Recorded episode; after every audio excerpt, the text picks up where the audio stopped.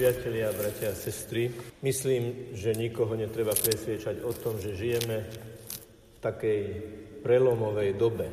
Sa hovorí aj o tom, že žijeme revolučnú dobu a pokus redefinovať dlho zaužívané pojmy, koncepty ľudského myslenia, aj tie, ktoré sme chápali ako východiskové a nemenné axiómy. Každá revolúcia začína revolúciou terminologickou, že staré pojmy sa naplňajú novými obsahmi, respektíve, že sa s naprostou prirodzenosťou začínajú používať slovné spojenia, na ktoré ak si nedáme pozor, tak im uveríme. Ak by som to mal aktualizovať, tak by som sa s vami rád zamyslel napríklad nad tvrdením, že existujú liberálni a konzervatívni kresťania, alebo dokonca liberálni a konzervatívni katolíci. Už sme si na to zvykli, ale treba povedať, že je to lož, ktorá v nás má vzbudiť pocit, že kresťanstvo a katolícka viera je taká široká plachta, do ktorej sa zmestí úplne všetko. Skúsme si uviezť nejaké paralely. Keby matematik tvrdil, že 2x2 je 6, napadlo by nás povedať, že to je taký liberálny matematik. Pričom pravdu by sme povedali vtedy, keby sme povedali, že to je matematik, ktorý sa ťažko míli a hovorí nezmysly. Alebo lekár, ktorý robí potraty, že je taký liberálny lekár, ale lekár. Nie, lekár, ktorý siaha na bezbranný život, ťažko popiera svoju lekárskú identitu a samozrejme aj Hipokratovú prísahu. Povedať, že je to liberálny lekár, by znamenalo, je to lekár ako ktorýkoľvek iný, len liberálny a iní sú takí konzervatívni. No a kresťanstvo, tak ako matematika a lekárska veda a mnohé iné vedy, má jasný rámec Máme katechizmus katolíckej cirkvi a ešte predtým máme písmo, evanelium a Ježiša, ktorý hovorí, ja som cesta, pravda a život. Cesta bez pravdy je túlanie, pravda bez cesty je pasivita. Len dynamika v stabilite a stabilita v dynamike vedie skutočne do života. Čiže keď kresťan, katolík hovorí, že podľa neho existujú napríklad homosexuálne manželstva. On nie je liberálny kresťan katolík, on je kresťan katolík, ktorý týmto tvrdením už nie je na platforme učenia cirkvi. A keby niekoho v tomto smere napadol pápež František, veľmi rád budem citovať jeho slova, ktoré prekrývajú všetko ostatné. Platí to, čo je v katechizme katolíckej cirkvi. Alebo keď kresťan katolík povie, že zase nebuďme také konzervy, takí bigoťáci, že nedovolíme mladým ľuďom, aby predsa len si to aj pred tým sobášom vyskúšali, tak my nie sme liberálni kresťania katolíci, my týmto tvrdením sme zradili našu kresťanskú katolíckú identitu.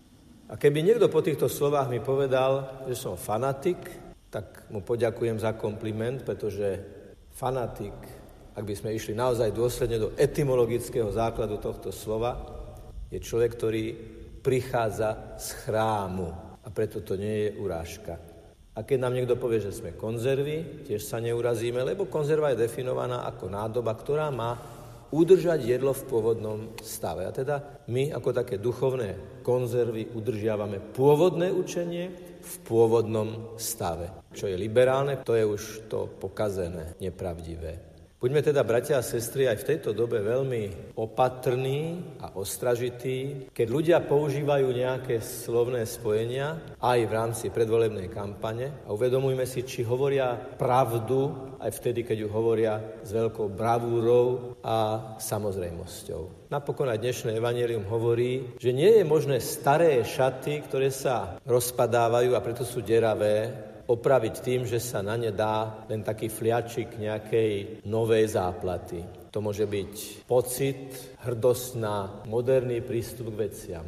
tá záplata urobí ešte väčšiu škodu a usvedčuje tie šaty, že sa rozpadajú, že to nie je to oblečenie, o ktorom čítame u svätého Pavla, že si máme obliesť Krista, lebo Kristus to sú vždy nové šaty, ktoré nie sú deravé. Alebo vlievať nové víno do starých mechov, nový obsah do starých pojmov. Zase sa to nemôže inak ako rozbiť a rozliať. Tak ako matematika nemôže fungovať bez pravidiel, nemôže ani medziludská komunikácia a komunikácia posolstiev fungovať bez nejakých pravidiel. Nemôže to byť bezbrehé, tak ako to každý cíti. Dokonca ešte aj u kresťanov počujeme slovo, každý má svoju pravdu. No v tých najpodstatnejších veciach, bratia a sestry, to neplatí jednoducho.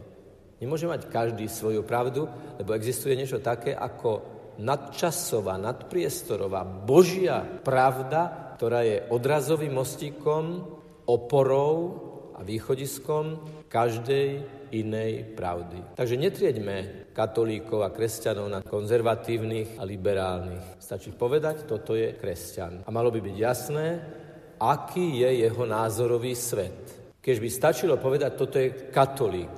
A malo by byť jasné, aké hodnoty vyznáva a aké pseudohodnoty odmieta. Buďme apoštolmi jasnosti. Buďme apoštolmi jasnej pravdy, ako to čítame u učiteľov duchovného života. V spôsoboch buďme veľmi láskaví, autenticky láskaví, ale v obsahu buďme vždy pravdiví. Klamať druhého, prikývnuť na nepravdu, prikývnuť na nezmyselné slovné spojenia nie je láska, ale populizmus. Nie je skutočne láska, ale pohodlnosť, keď sa nechceme dostať ani v náznaku do nejakého názorového napätia. A preto Ježiš prichádza v druhej časti Sv. Omše ako eucharistický Ježiš, aby nám povedal, idem vás posilniť, aby ste boli poslami mojej pravdy. Aby ste boli kresťania bez privlastkov, katolíci bez privlastkov. Keďže vaše áno je áno a vaše nie je nie. Áno dobru a láske, nie zlu a nepravde. Nech je pochválený Pán Ježiš Kristus.